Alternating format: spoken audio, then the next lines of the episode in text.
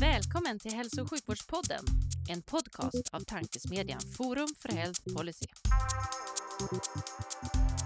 I den här podden möts frågor om hur vi kan få bättre hälsa med frågor om vilken politik som krävs. Det kommer bli samtal om personcentrering, ledarskap, digitalisering, organisation, politik och mycket mer.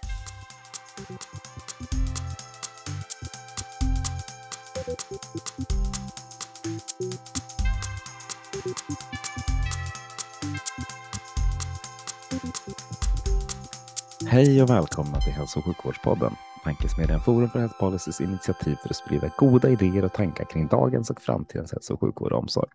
Jag heter Magnus Lejelöw och arbetar till vardags för Colivia, men är även ambassadör för Forum för Health Policy. Och vid min digitala sida har jag idag förmånen att välkomna en initierad, energirik och klok röst från det svenska hälso och sjukvårdsekosystemet. Varmt välkommen Johanna Adami. Stort tack. Det blir roligt det här eh, och det roliga är att man, vi börjar direkt med frågan hur tror du att svensk hälso och sjukvård ser ut 2040? Jag tror att 2040 eh, så är inte bara svensk hälso och sjukvård utan den eh, globala personcentrerade hälsan utgår i mycket mer utsträckning på vad är det individerna efterfrågar. Tror, och, tror eller hoppas du det? Jag skulle säga att jag är övertygad om det. Vi är ju i princip där redan idag. Mm.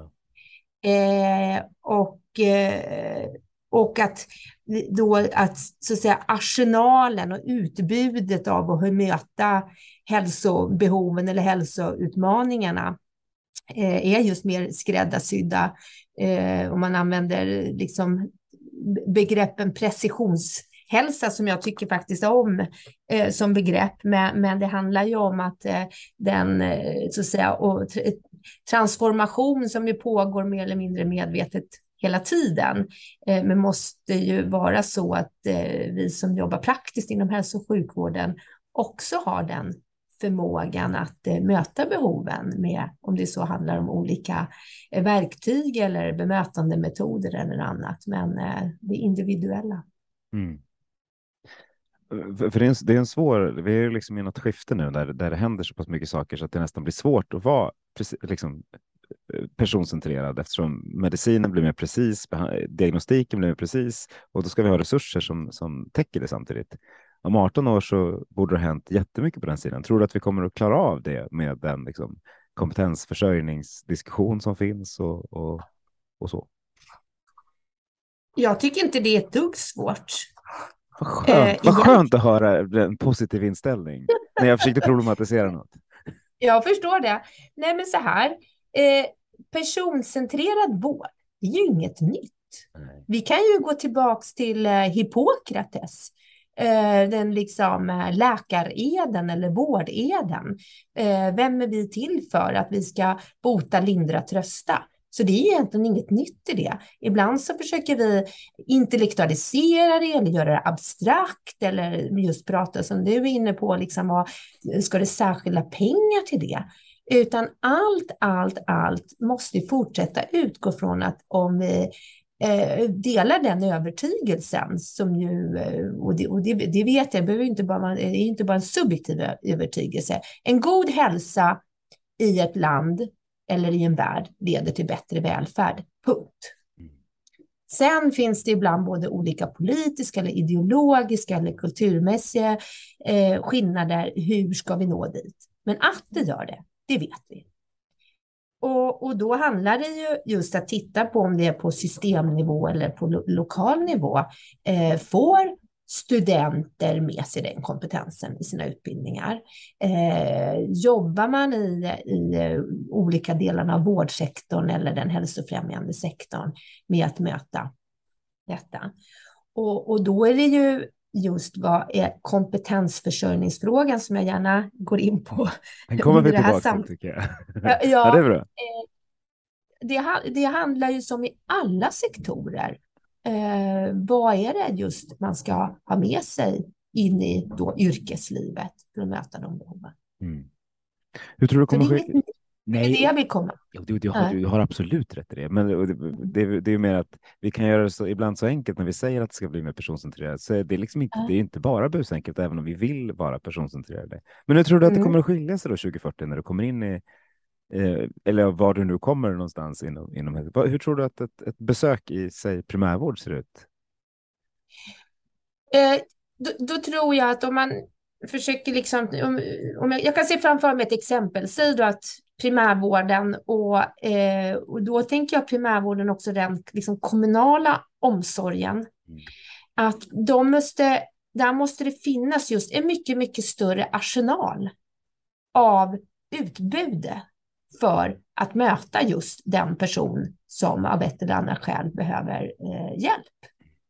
Eh, om det är digitala eh, eh, verktyg, om det är AI, om det är en avatar eller om det är en fysisk eh, sjuksköterska, läkare eller undersköterska. Men man måste ha det, ut, det utbudet och den kompetensen så att just den här personen på sitt skräddarsydda bemötande, hjälp, svar på frågor, vård eller behandling.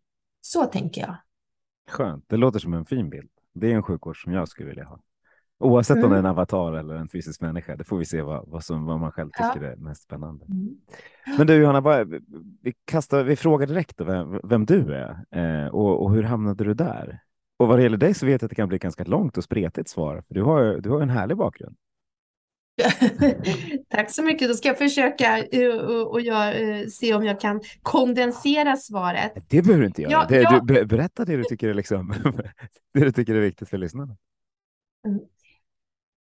Jag är läkare, jag är folkhälsovetare och jag är professor i epidemiologi. Eh, och eh, jag har haft förmånen att under de 33 år som jag har verkat i hälso och sjukvårdssektorn eh, så har jag fått fantastisk erfarenhet av att jobba eh, inom just offentlig sektor, inom akademin eh, och inom näringslivet.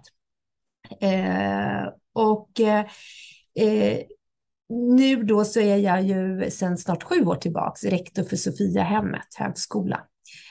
Eh, och den erfarenheterna, eller de erfarenheterna jag har fått att jobba med, med utbildning, med forskning, med innovation, med medicinteknisk utveckling.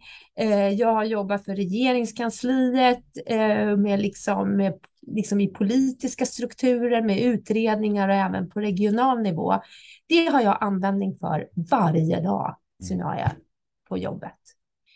Eh, för att precis det vi var inne på för en stund sedan, att eh, i min verksamhets huvudsakliga verksamhetsansvar idag, att se till så att de sjuksköterskor, barnmorskor, specialistsjuksköterskor, nyanlända läkare, eh, våra kollegor från Ukraina som vi startade utbildning för förra veckan, de som flydde kriget, att alla de ska just ha med sig den kompetens som möter hälsobehoven i samhället. Och det tycker jag det är ett otroligt privilegium. Och eh, parallellt med, med detta som jag ju har ägnat mig åt nu i decennier, både nationellt och internationellt, så, så ser jag också att jag har hjälp av varje dag att eh, eh, samverka just med omgivande samhället. Jag sitter i några styrelser, både offentliga och privata eh, och också nationella och internationella och det har jag som sagt användning för varje dag, ett system förståelse, liksom att eh, en djup förståelse för det på den operativa nivån. Mm. Och när, när, du då liksom i din roll du har idag och tar med dig massa delar från, från, från den tidigare erfarenheten, vad, vad, vad skiljer sig det du tar med dig från, från säg, näringslivet och från, från det akademiska eller från det offentliga? Vad, vilka pusselbitar har du tagit med dig? Jag vet att det blev en jag krånglig skulle... fråga, men du är bra Nej, på att svara. Vända på den. Att det är ju det som är så fantastiskt att eh, hittar man eh, rätt samarbetspartners så har ju vi gemensamma mål. Mm. Och det är egentligen den, ibland är det den man missar eh, i framgångsrika eh, eh samverkan eller samarbetsprojekt. Det är ju att man hoppar över när har vi gemensamma och den gemensamma nämnaren för eh, eh, de, alla de, de delarna i, det, i den här sektorn, det är att man vill förbättra hälsan. Mm. Eh, men om man sen på i mera liksom projektform kanske har en annan målsättning, inte har tänkt igenom det eh, ordentligt, då är det väl kanske snarare där att man kanske ska skippa dem och hoppa över en del, eh, del samarbeten. Men jag skulle säga att det, eh, det är någon slags eh, grundvärderingar också som man behöver dela med dem som man vill samverka med. Och värderingar är värderingar, det är inget rätt eller fel, men det är snarare eh, den erfarenheten kanske jag ska, eh, skaffat mig genom åren utifrån när man kanske inte delar det eller har andra mål och syften med det man vill göra med sin affär eller eh, med vården eller eh, med sin forskning. Eh, och det behöver inte som sagt vara rätt eller fel, men det är ju som sagt det man är en av liksom framgångsfaktorerna, att verkligen utröna det. Annars är det bättre att man går, går skilda vägar. Håller helt med. Det är en jätteviktig del att ha gemensamma mål. Det, det är också viktigt att, att, ersättas på något slags sätt som styr mot det gemensamma målet. Ty, mm. Tycker du i, det, liksom, i den position du är idag att ni ersätts på ett sätt som gör att ni gynnar den svenska patienten? Nej, vad, vad, vad, glad jag blir jag på att få det svaret. Vad, hur, berätta, hur, hur, skulle du vilja att det var annorlunda? Jo, men då är det intressant och det är väl det jag också eh, eh, försöker använda mig av den erfarenheten och kompetensen. Eh, den eh, liksom arbetsgivare jag företräder idag, det är ju en privat arbetsgivare. Sofiahemmet är en ideell förening. Vi vilar fortfarande på de stadgar som skrevs av drottning Sofia 1884. Eh, att vi ska bedriva utbildning och, och, och forskning eh, och, att, eh, och ett sjukhus där det här ska just vara i, integrerat och att det ska vara vård för alla Eh, samhällsklasser. Eh, men till exempel vår högskola som förvisso har uppdrag som från eh, regeringen för ett visst antal platser, men vi har inte samma ersättningsnivå som ett statligt lärosäte. Så vi får till exempel mindre pengar per sjuksköterskestudent än om du går till eh, statliga kollegor. Det är jättekonstigt. Ska det då vara billigare Eh, eh, eh, bara för att?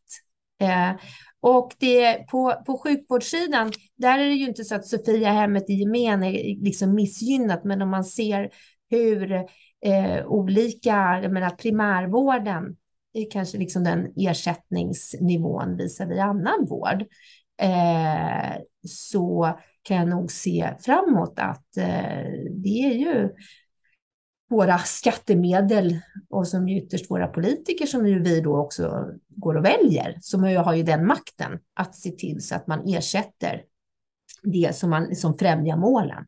Och då så skulle jag väl se att eh, eh det, där behöver vi fortsätta hjälpas åt. Mm.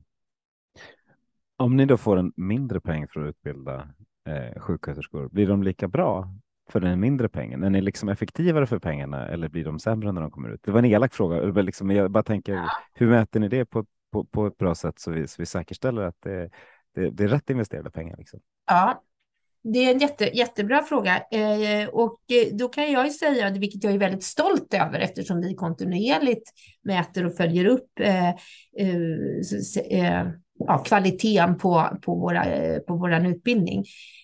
Vi har ju det absolut högsta ansökningstrycket i hela landet på våra utbildningar. Så att eh, det är ju nu liksom mellan 70 och 80 procent av de som söker får vi säga nej till. Det innebär ju, eh, och så har det varit och det har stadigt ökat, så att det, det är väldigt populärt. Men populärt i sig är ju inte samma sak som kvalitet. Eh, men när vi också då utvärderar och mäter eh, våra studenters kunskaper när de är klara, deras attraktion på arbetsmarknaden och när vi också följer upp våra studenter när de har eh, varit färdiga några års tid, så är det enormt hög kvalitet. Och då är det ju precis som du eh, frågar, liksom, vad gör vi då? Gör vi det lite billigare? Jobbar vi lite hårdare? Eller, eh, jag kan väl säga att en sak som, som är en stark kultur här. Det är ju det vi då kallar studentcentrerat lärande. Eh, vi har en väldig närhet och, och täta uppföljningar med, med våra studenter. Det i sig behöver inte vara dyrare eller eh, mer komplicerat. Det är delvis en kulturfråga. Eh, och, men jag kan säga så här, vi hade inte klarat oss eh, hittills och så här bra om inte det var just så att våran då, i, huvudman, i Sofia med ideell förening, de kompletterar med eh, den summa pengar som just staten inte eh, tilldelar oss. Eh, och, eh, men det är ju, så vi är ju liksom beroende av, av det. Men det är om man pratar om så att säga, li, lika behandling som man pratar om, uh, så, så, är det väldigt, väldigt o, oklart varför, hur det ens kan vara så här. Mm. Och det delar jag ju med några systerlärosäten också. Så att, mm. det, kan, det låter ju som en en märklig lösning att ni ska finansiera, ni ska lägga till pengar för att kunna ja. behålla samma. Ja. Eh, lär man sig något nytt. Det är därför det är så mysigt att ha de här samtalen, ja. för man får hela tiden lära sig någonting om, om, om systemet. Mm. Men du, om vi tar det, det du lyfte om, om kompetensförsörjning då tidigare, för det, det är ju en, liksom en, en knäckfråga som till och med har nådde valrörelsen. Det pratades ju en del om, om kompetensförsörjning, om hur, hur mycket mm. problem vi har. Vad, hur, vad, vad, tror du är, är lösningen eller lösningarna Eh, på det? Ja, jag tänker så här, den frågan måste man dela upp och nyansera för att också minska den faktiskt falska mytbildning som också finns. Ja, jag tycker det är helt, helt du får verkligen göra det om du vill. Ja, eh, rent om vi som ju pratar i, i våran i våran värld, vårt liksom ansvar att bidra liksom med evidensbaserade underlag för beslutsfattande när det gäller vård och hälsa så måste vi faktiskt ställa krav på att vi kommunicerar eh, vad som faktiskt är korrekt eh, statistik och underlag. Det är ju oomtvistligt så att Sverige är ett av de länder i, om man tar OECD-gruppen av länder då till exempel, som ju har nästan allra flest läkare och sjuksköterskor per invånare. Mm. Näst, eh, vi ligger i topp där.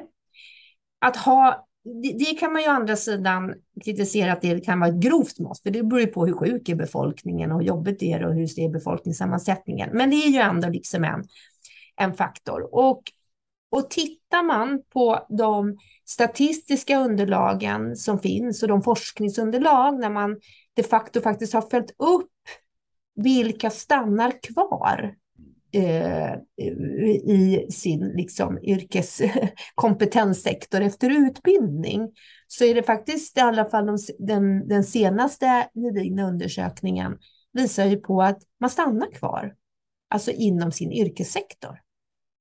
Jättehögt, nästan liksom högst i, eh, om man jämför med väldigt många eh, sektorer. Eh, och då behöver man ju ställa sig frågan, vad är det då utifrån det, de rapporter som kommer och säger att en del tänker att de skulle sluta. En del trivs, man byter arbetsplats, för det gör man. Man är mycket mer rörlig på, på arbetsmarknaden.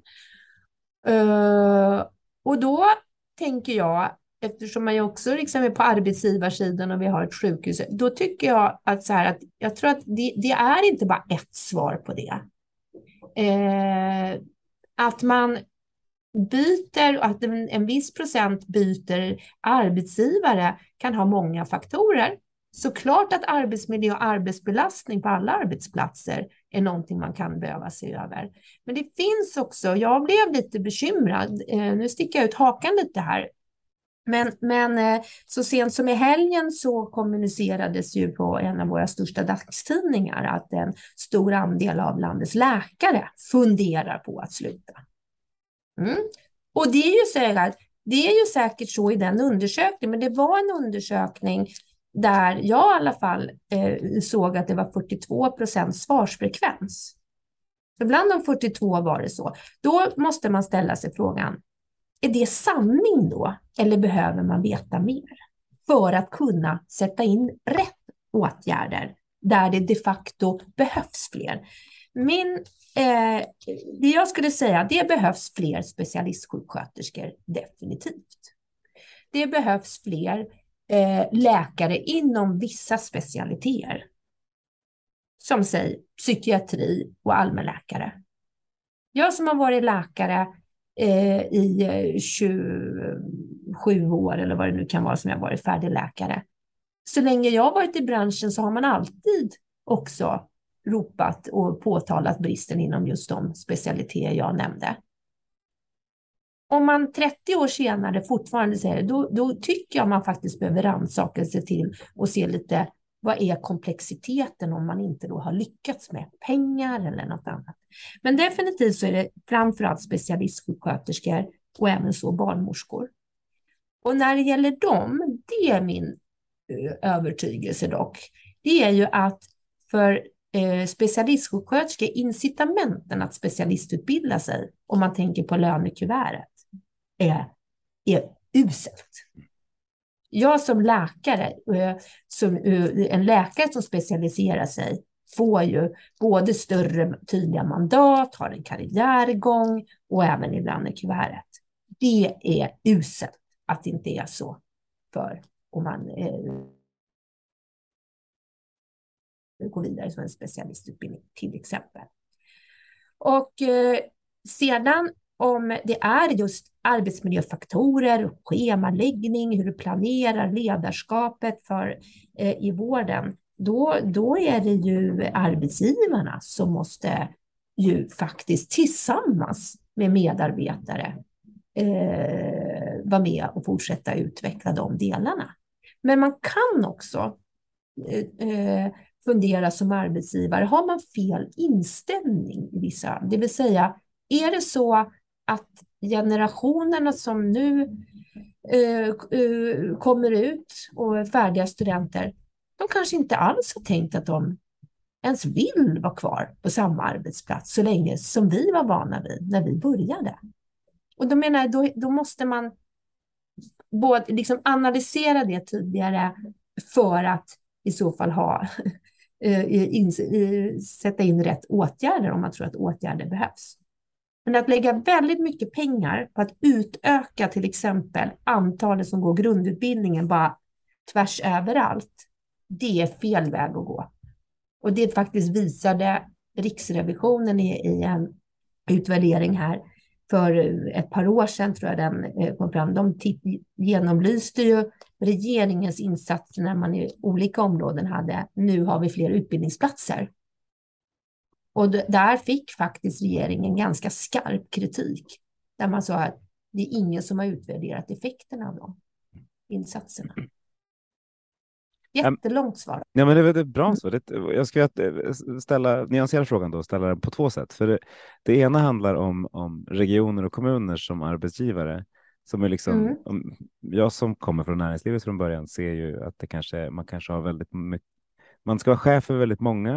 Eh, arbetstiderna är relativt oflexibla. Det finns ett antal saker som, som, är liksom, som vi vet är rätt kontraproduktiva för att få folk att stanna. Nu säger jag inte att alla slutar eller att alla vill sluta, mm. men det är ju en del som slutar och det, vi, har, mm. vi, har, ett litet problem där. Men det andra är, mm.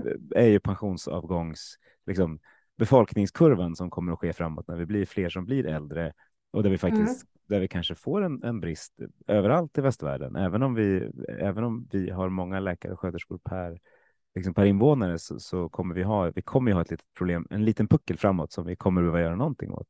Jag tänker då, du får, du får två frågor rätt. Den första, första hur, hur tror du att att arbetsgivarna, eller regionerna, kommunerna kan vi säga för att göra det enkelt, eh, borde agera annorlunda? Eller tycker du att de borde agera annorlunda? Eh, och det andra är, tror du att den här liksom, befolkningspyramiden, tror det kommer att påverka oss? På den första, och, och det där är ju precis som du säger, ofta så kan man se i debatten att man liksom gillar att, att, att jämföra med, ja ah, fast i näringslivet då är det liksom effektivare och uh, där är det annan management och, och, det är bara att göra på det sättet så, så löser vi det. Och sagt, jag, jag är ju en sån, i och med att jag är både nu faktiskt styrelseordförande för ett offentligt sjukdomar, eh, sjukhus här i Region Stockholm och, och, och på, hos en privat eh, arbetsgivare. jag, jag skulle ju det regionerna kan göra och deras ansvar för att ge god hälsa till befolkningen, eh, det är ju så, såklart om det är med liksom pengar eller andra medel, skapa liksom incitament eller både liksom morot och piska för eh, arbetsgivarna liksom på respektive sjukhus eller primärvård eller vad det nu kan vara och säga här är den här pengen av skattebetalarnas medel och vi förväntar oss är. Det är ju det som menar, regeringen på nationell nivå, men det är, ju, är regionerna som ansvarar för det, som ju också kan använda olika sånt för att, att skapa som sagt incitament för till exempel kompetensförsörjning. Och följa upp dem. Det är väl där det är där det blir. Det är ju ganska mycket så när det kommer. Det kan vara kömiljarder och det kan vara kompetensmiljarder och så vidare. Så är vi urdåliga på att följa upp dem. Var det här rätt insatser? Ofta så är det en påse pengar man ger till. Eh, men det är ju det liksom individuella ledarskap eller ledarskapskulturen på de respektive Eh, enheterna sen. Det är ju det som styr. För tittar vi också samtidigt på, vi lyfter ju alltid upp dem där det inte funkar bra, intervjuar den som vantrivs på jobbet. Det är ju mycket mera liksom klick och jag bryr mig inte om klicken, men, men det är väldigt tråkigt tänker jag, både som blivande medarbetare i vården, eh, när jag tänker på våra studenter eller när man redan jobbar och hela tiden läsa om att det är någon slags katastrofbransch som man delar och allting då, för det finns ju jättemånga goda exempel. Eh, men det är ju definitivt så, det är inte one size fits all. Olika regioner har olika förutsättningar, men det är såklart att det finns ju i eh, vissa, vissa regioner där om patienterna blir lidande för att det saknas då till exempel specialister inom IS, då är inte det okej. Men det är klart att man, man skulle kunna se över och, och, och använda fler verktyg för att eh, eh, skapa de incitamenten.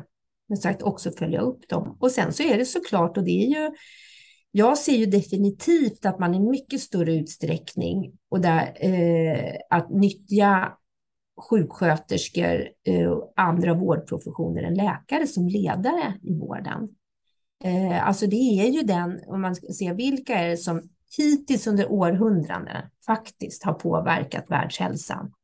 Det är sjuksköterskor. De består ju av 80 procent av liksom, arbetskraften. Mm.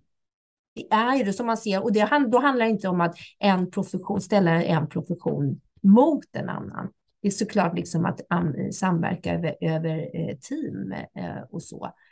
Det görs ju också, men, eh, eh, men, men det är den potentialen, och som jag också var inne på, de lönenivåerna och annat som kan också vara en morot till en viss nivå. Läkare, men läkare, vi är ju, det får vi inte heller glömma, och det här får jag ibland en del synpunkter, men tittar man på statistik så är det ju så att läkare är den samhällsgrupp i Sverige som har högst livslön.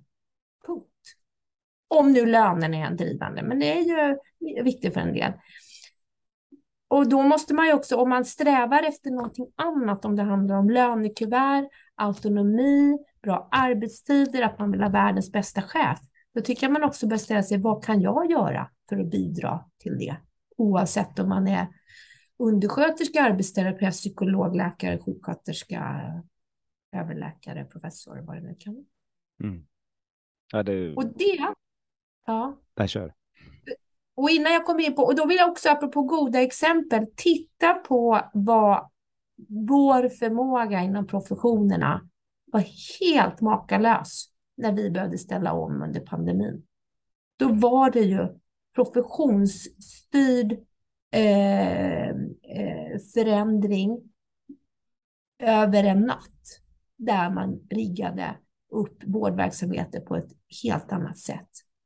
Varför fortsatte inte det?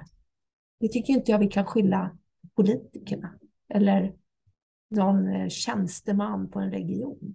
Det är faktiskt vi själva som kan det. Då måste vi driva de frågorna. Ja, för det är lite märkligt. Vi har en pandemi där vi gör någonting, eller vi är mitt i den, fast ändå det har liksom, vi, vi har vant oss vid delar av det. Men vi verkligen kunde ställa om jättemycket eh, och göra saker mm. som blev mycket bättre. Var, varför släpper vi det? Är, det är ju jättemärkligt. Ja, då skulle jag säga ledarskapet. Ja. Hur skulle du vilja att ledarskapet, ledarskapet inom svensk hälso och sjukvård utvecklades?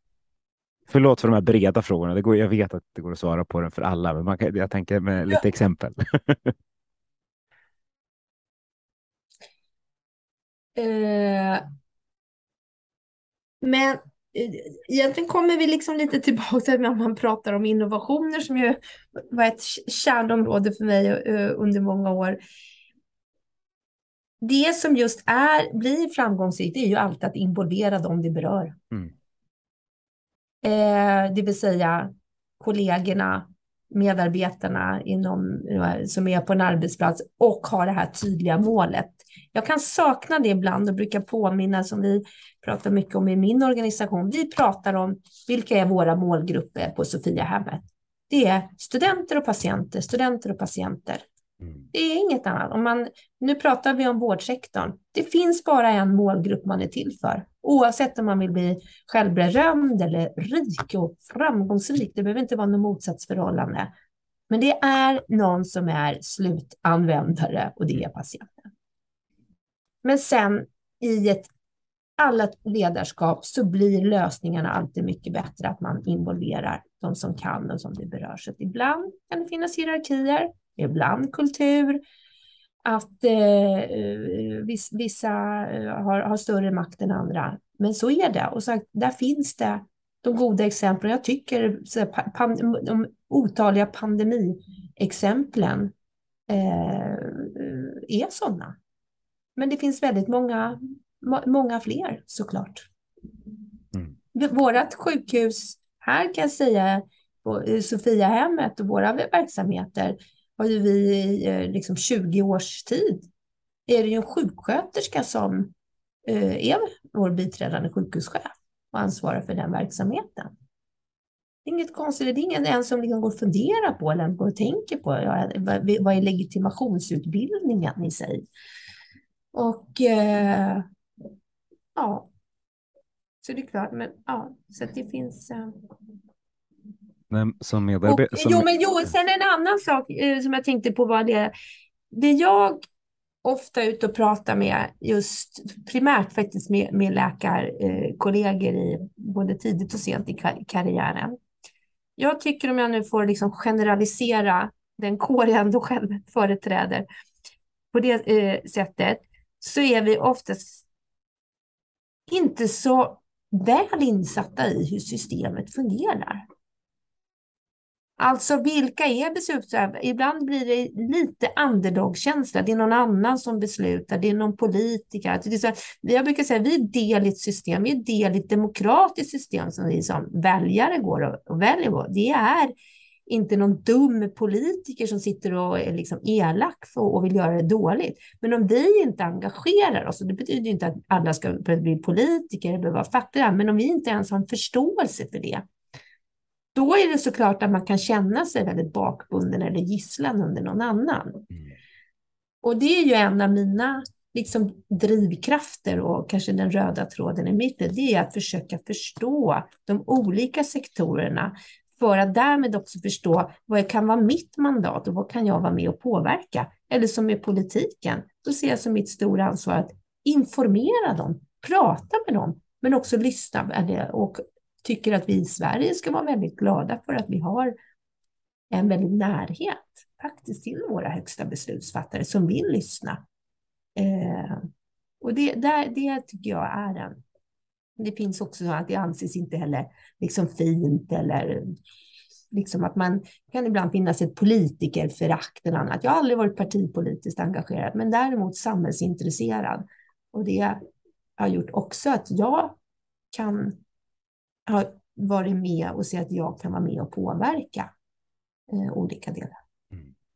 Jag tror något på spåret där. Hur, hur ska vi göra det här mer, mer attraktivt? Då? Hur, hur ska vi få vårdens personal att bli mer kunniga och, och intresserade av liksom, styrningen av vården, det här som är så roligt. Tycker ja, du och jag? Det är så roligt. Ja.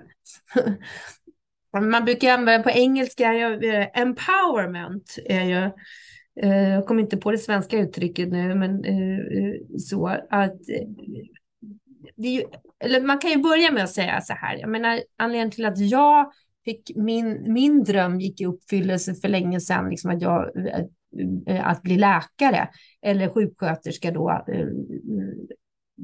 vad man nu liksom har, har förmånen att välja då måste man ju respekt och ödmjukhet för det. Det betyder att ja, det är det som är det primära. Man väljer ju det liksom för de flesta i alla fall. Jag vill jobba med något meningsfullt. Jag vill jobba med människor. Jag vill jobba med hälsa och vård. Så det ska man inte ta bort.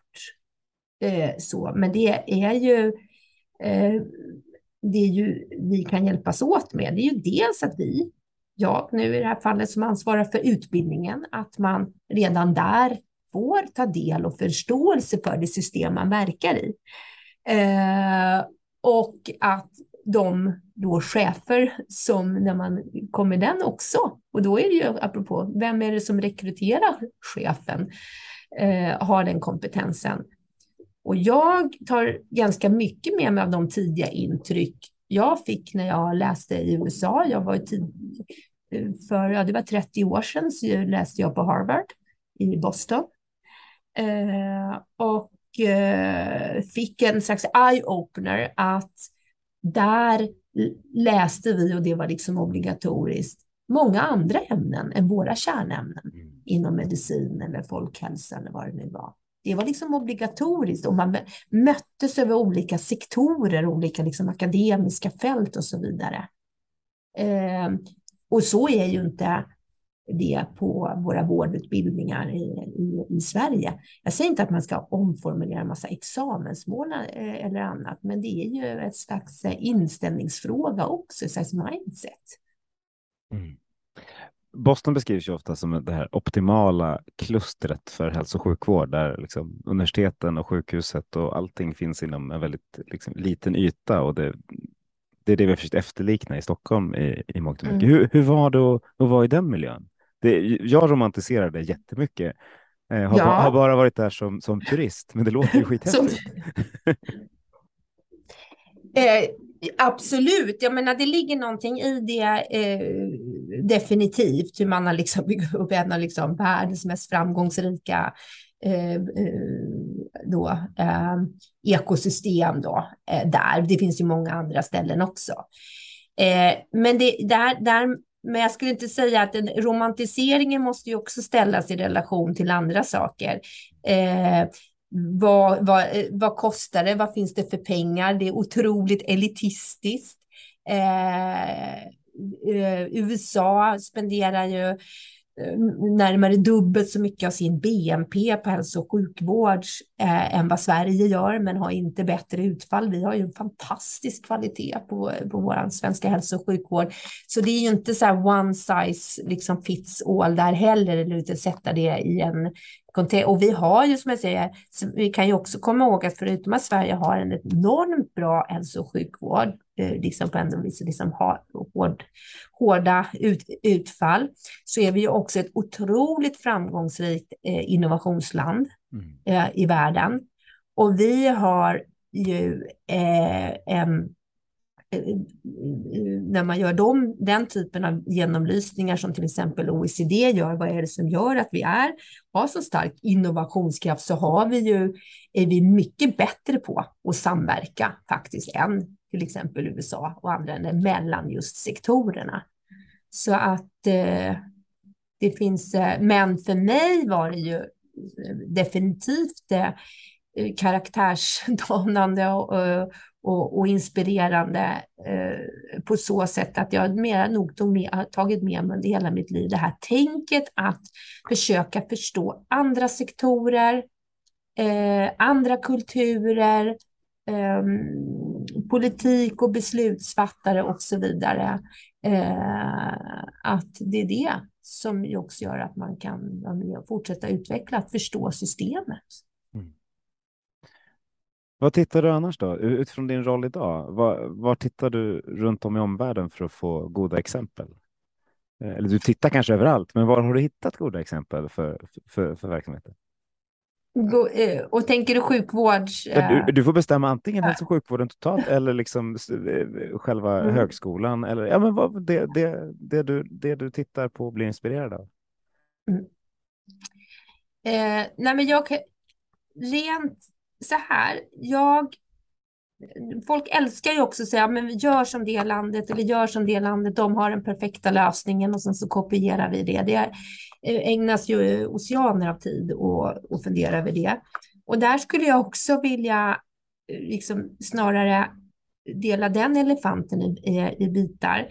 Eh, och har nu eh, genom ett uppdrag, jag är ordförande för en myndighet som heter Vård och omsorgsanalys, som jag har regeringens uppdrag att ta fram just oberoende eh, kunskapsrapporter.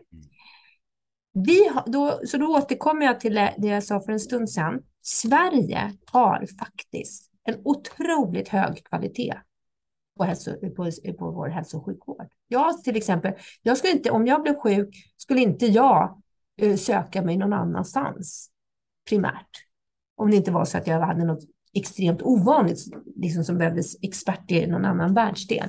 Vi har det och det ska vi vara stolta över. Det bygger bland annat då också på att vi har väldigt hög kompetens bland, eh, på, eh, och hög kvalitet på våra ut, vårdutbildningar. Eh, sjuksköterskeutbildningen, det är väldigt få länder som har som minimikrav att det ska vara, måste vara en kandidatexamen för sjuksköterskor. Det är en faktor faktiskt att det är en akademisk utbildning som eh, bidrar till den höga kvaliteten. Så att, då är frågan om vad är det då, finns det någonting i, det, i då systemet, i styrsystemet eller ersättningssystemet eller annat som man skulle eh, kunna ta inspiration från andra ställen. Och då tänker jag så här att det som ju är de två faktorerna just nu som vi måste fokusera på enligt min, min mening, det är ju att vården inte är jämlik. Och att det är de svagare. Du kan vara svag på, för att du har en ja, utbild, lägre utbildning eller utsatthet med, med riskfaktorer för sjukdom eller så vidare. Där. Men vården är inte jämlik eh, rakt över och eh, vi fokuserar inte på det som är det mest effektiva, nämligen att förhindra sjukdom. Hälsofrämjande insatser.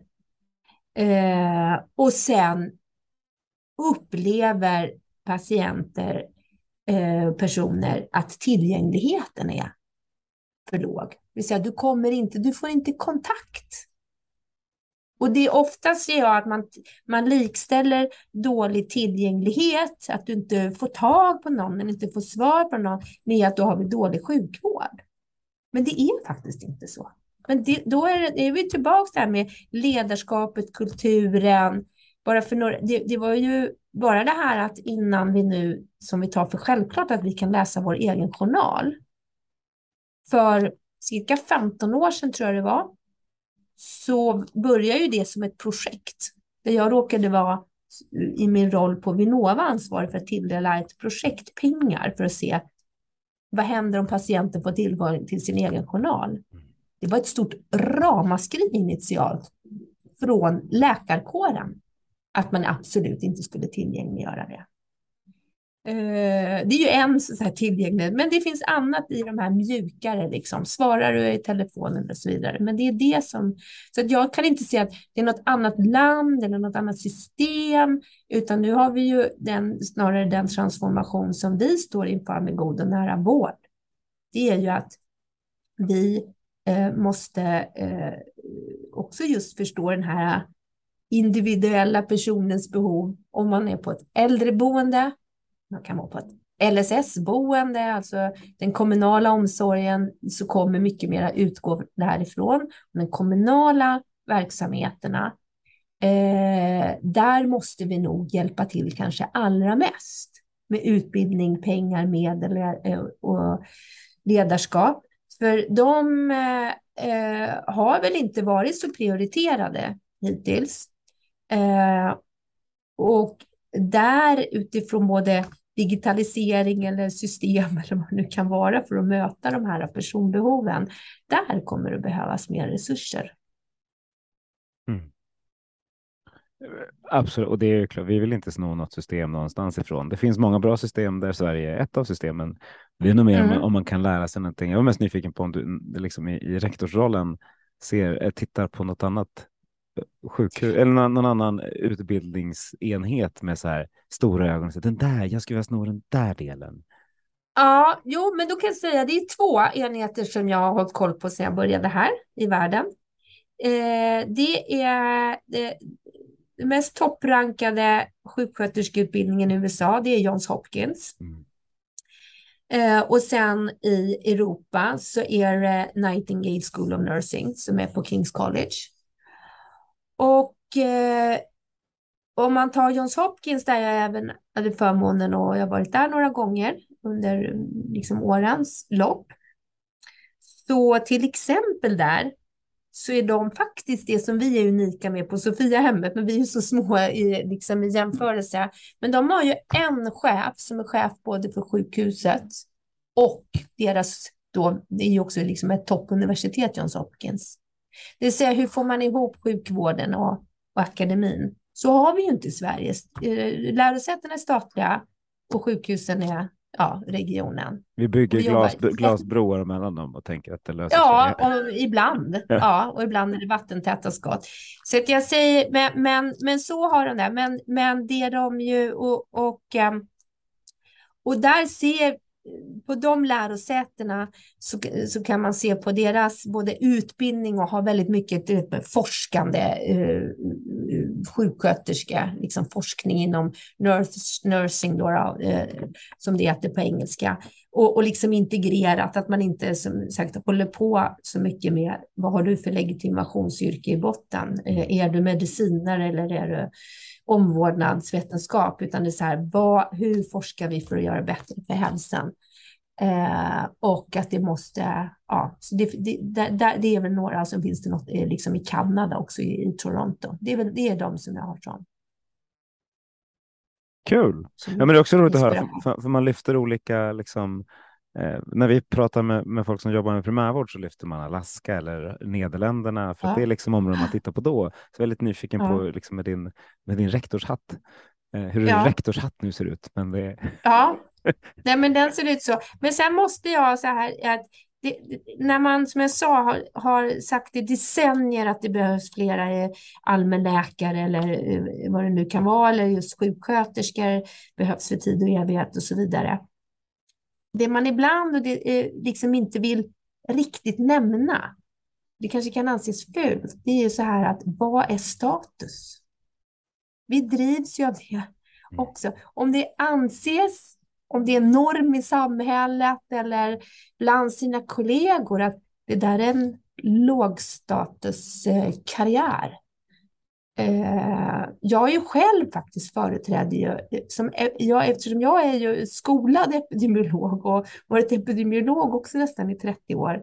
Epidemiologi, det var låg status om jag nu ska använda det det var någon man liksom viftade bort. Ja, du, ni, som inte, och uh, ni som inte har specifika mätvärden eller så vidare. Nu har ju epidemiologin utvecklats enormt så, men, men det var ganska intressant. Det brydde inte jag mig om men, då. Men otroligt vad många epidemiologer som det kom fram här under pandemin. Jag mm. tyckte det var väldigt roligt. Men, och då, det får man inte glömma heller. Det är bättre att prata om dem. Vad är det som gör att någon vill bli ambulanssjuksköterska eller palliativ vård eller vad jag gör som att man absolut inte uh, tycker att demenssjuka är, är ett område som känns angeläget eller så vidare för att det är annat som styr oss som personer. Där kan man ju också faktiskt vara med och påverka. Vad, då, å andra sidan, var finns jobben eller något annat? Eller kan personer som företräder de här områdena vara bli de som blir liksom lite role models. Eh. Som apotekare så förstår jag fullständigt hur du menar. Ja, ja. vi, vi hade någon slags uh, statusplats förr i tiden och, och, nu har vi ja, inte. Ja, just det. Nej. Men det är väldigt rolig, ja, en väldigt rolig utbildning ändå. Men man måste ju lyfta, ja, lyfta och åker, du till, och åker du till Frankrike så är ju farmaceuten liksom en maktperson med hög status. Precis. Det är de som också det får skriva ut mediciner och det var vacciner. Så det där är så här, prata om det, för det pratar vi om kulturen. Och för, det är det här med att förstå liksom, drivkrafterna hos mina kollegor eller hos mig själv eller vad är det finaste lärosätet eller så vidare. Det är inte rätt eller fel, men det brukar jag också försöka ha dialoger om. Ja. Om jag sammanfattar dem, jag har ju gjort 72 poddavsnitt och sånt där och eh, ja. samtliga dem så, så, kommer det upp två ämnen som är liksom, som vi måste göra mer av. Det ena är digitalisering, kan vi återkomma till, men det andra är prevention och det lyfter du också tidigare. Eh, prevention är ju idag inte högstatus och inte något som liksom tillhör hälso och sjukvården, fastän det kanske vi säger att det är lösning på väldigt mycket. Hur, hur skulle du vilja knäcka preventionsnöten? Har du några goda, liksom, coola idéer? Ja, för det första så kan jag ju, uh, är det precis som du säger, om man säger så här att 30 procent av dödsfall idag orsakas av livsstilsfaktorer eh, som går att förhindra, som går att påverka. Eh, det är ju liksom inte okej någonstans egentligen. Jag som skattebetalare skulle kunna ligga sömnlös över, över det. Eh, där, i ett sådant område, där är min övertygelse faktiskt om att eh, ersättningsmodellerna skulle kunna ha eh, en viktig roll. Mm. Ersätt för hur, hur framgångsrik och hur mycket resurser du lägger på tobaksavvänjning, eh, fysisk aktivitet eller övervikt eh, och, och alkoholprevention. Om du får pengar för det och ger det till en enskild klinik eller primärvård, det, det, då, då kommer det att ge hävstång. Där finns det ju faktiskt också goda exempel som till exempel i Danmark som är mycket mer framgångsrika än vi. Och, är, det, är, det, är det primärvården som ska ha den då eller är det Frisk och Svettis eller Rika, de som faktiskt kan påverka det där i ännu större utsträckning? Jag tycker att eh, det som varför den ska eh, ligga på eh, ja, de som styr vården med dit pengar går, det är för att det är precis lika viktigt och angeläget att beforska. Jag kallar det just faktiskt, health, eller jag, health promotion. Att ha lika bra forskning kring vad är effektiva metoder för hälsoprevention som vilken, vad är effektiva metoden för vilken blodtrycksmedicin eller diabetesvård du ska ha. Eh, och det, så att därför så är det där och då måste man också lägga eh, eh fortsätta forska eh, eh, och, och kring forskningsmedel. Men då tror jag, jag vill se hoppfullt på det här, för att det som vi nu under många års tid liksom använt begreppet precisionsmedicin nu faktiskt själva använder ordet precisionshälsa. Mm. Så är det ju. Jag, jag skulle kunna säga, det, ni pratar om klinisk epidemiologi egentligen, men strunt samma vad vi kallar, eh, kallar det. Om man nu enas då kring ett eh, begrepp, då är det ju där, om man nu faktiskt, som man just både kan testa eh, olika metoder, utvärdera dem eh, och se det här, det är den effektiva metoden för att få dig, Magnus, att ändra ett, ett riskbeteende. För det är också, det, här, det, är så här, det är inte konstigare som sagt än de här som vi kanske är mer vana vid, den här medicinen, si och den och så. Det måste man göra. Eh, det är pengar i sjön annars också. Det är alltid billigare att förhindra att sjukdom uppstår än att behandla den. Sen kommer vi alltid ha sjukdomar som vi behöver behandla. Men vi har 30 procent eh, cirkus då som faktiskt är påverkbara eh, livsstilsfaktorer som orsakar sjukdom och död. Och det kan vi påverka om vi vet vad vi ska göra, evidensbaserat. Digitaliseringen. Ja, precis, den behöver jag knappt fråga om, för det, det, det finns mycket där också. Ja, men så här, jag brukar faktiskt eh, liksom gå tillbaka och jag tror att det är 100, för 110 år sedan tror jag, då hade man det första det här telemedicin eh. Ja. Det visades på tv. Och sen så kärt bara, barn har, har många namn. Eh, och det har varit IT-strategier liksom, hit och delade journalsystem och e-hälsa och e-hälsostrategier. Jag menar,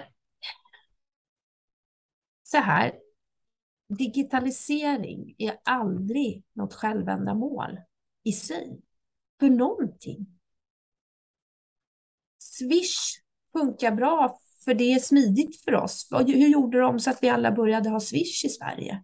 Det är egentligen lite eh, så här, och, och, det har, eh, då har det gjort att bankkontor och annat liksom får lägga ner. Vi, behöver, vi har liksom ändrat beteende. Egentligen är det så här, digitalisering i utbildning eller forskning eller i patientmöten. Uh, det är ju bara relevant om det är ändamålsenligt och leder till lika bra eller bättre vårdkvalitet för den det berör. Och då är det ju, och då är det ju så här att ja, det, den är ju, det är inget nytt och det är inte here to come. Digitaliseringens möjligheter är här. Eh, och vi måste skräddarsy det snarare utifrån patientens behov och vad som eh, vi gör i våra respektive verksamheter för att den liksom implementerar den fullt ut. Eh, för det är klart att den är under, det, underutnyttjad i väldigt många. Men jag fick ju, under pandemin, eftersom jag företrädde en arbetsplats där alla fick gå hem över en natt. Och alla, liksom 1300 studenter och, och 110 medarbetare, hade inget annat än digitala verktyg och skulle ha samma högskolors pedagogiska kvalitet och få ut studenter med samma kunskaper. Så annat.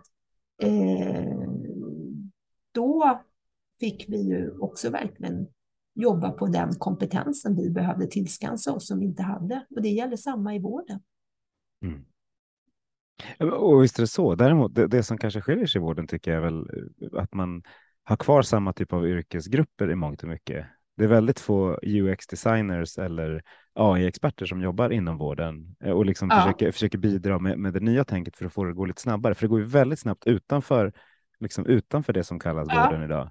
Ja. Eh, och där tror jag vi skulle kunna göra ganska mycket mer om vi hade använt data eller liksom använt andra kunskaper. Det är min enda sån liksom, Jag håller med dig fullständigt att digitalisering inte är ett självändamål, men eh, mm. att underanvända den data vi har om patienter som vi gör idag, det tycker jag är nästan oetiskt. Ja men, ja, men absolut, jag håller med dig. Och så att jag kan just ta exempel från, från min arbetsplats där vi tidigt eh, för ett antal år sedan just anställde annan typ av expertis och kompetens än lärare och, och forskare just kring, om, kring IKT-pedagogik och IT-arkitekter och annat eh, och så vidare. Eh, men, men jag vill bara säga att om jag nu eh, fick ett eh, liksom, vårdchefsuppdrag om en timme. Eh, och fick liksom mandat så här, anställ den kompetens du behöver så vi liksom uppfyller liksom god vård i våra patienter.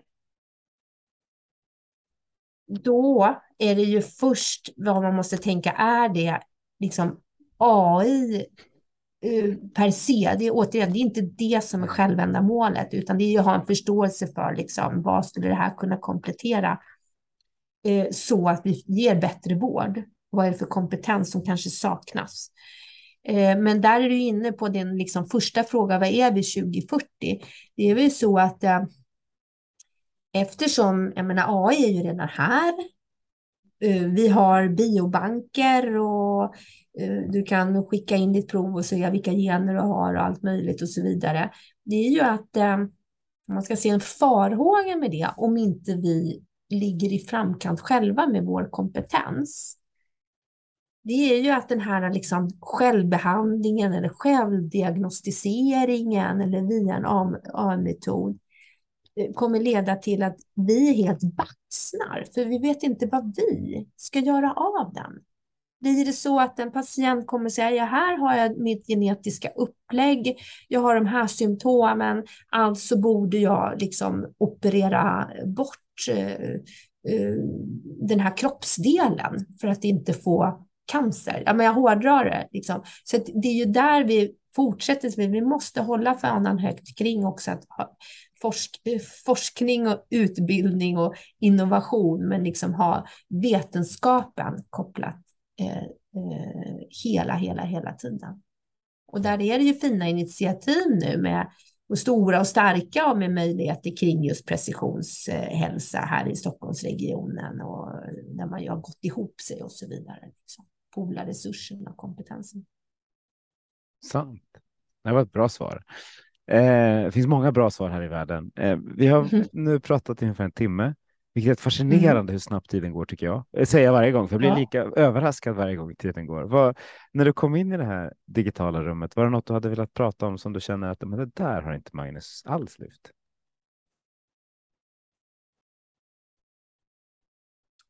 Jag vill nog bara igen understryka att vi som jag gör i alla fall, ska känna oss väldigt stolta över en väldigt, väldigt högkvalitativ vård i Sverige. Um, och att vi måste fortsätta ha det gemensamma ansvaret för att uh, inte bidra till felaktig information eller det som jag nämnde ordet mytbildning. För det är fullständigt dränerande och destruktivt. Ja, tycker jag var väldigt bra sista ord. I så fall ska jag väl tacka dig varmast Johanna för att du var med i Hälso och sjukvårdspodden. Mm. Och tack. tack så mycket. Ja, och tack alla ni som har lyssnat. Eh, nu går vi ut och förändrar svensk hälso och sjukvård till det bättre. Tack så mycket.